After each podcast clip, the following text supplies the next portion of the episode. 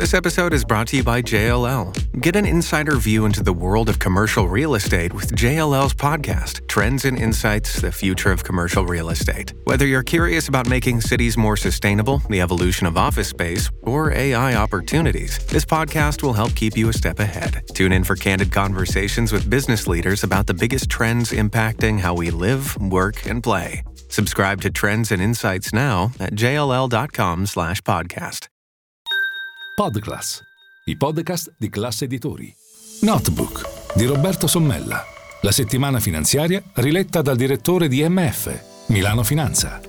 Buongiorno, benvenuti a Notebook. Eh, il passaggio del mercato dell'energia ad una situazione di libero eh, scambio e di libera scelta di gestore che si preferisce assomiglia molto alla necessità, evidentemente, di saper nuotare perché prima o poi bisognerà affrontare le onde, bisognerà affrontare anche delle difficoltà, ma è necessario nella vita moderna, direi, se non addirittura contemporanea. Ebbene, la stessa cosa sta avvenendo col mercato libero dell'energia. Nessuno mette in dubbio che è una parte fondativa dell'Unione Europea perché crea più concorrenza, più competitività e si sa che la concorrenza fa abbassare i prezzi. Ma in una situazione in cui l'Italia ha veramente pochissimo tempo, scarso un mese per eh, istruire ben 5 milioni di persone che stanno per passare dal mercato tutelato, quindi con una, sostanzialmente un prezzo fisso a un mercato libero dell'energia, si deve anche pensare che prima di togliere ciambelle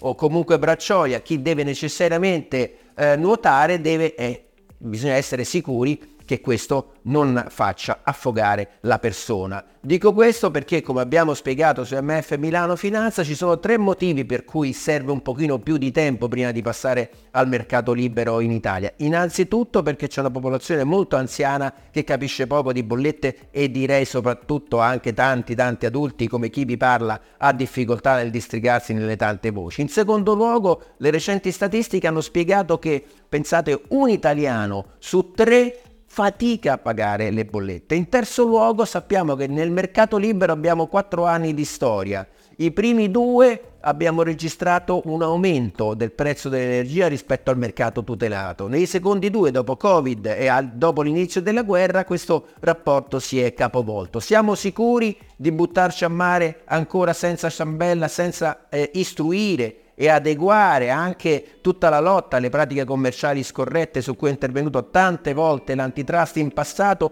prima di un passo che è necessario ma non deve essere suicida?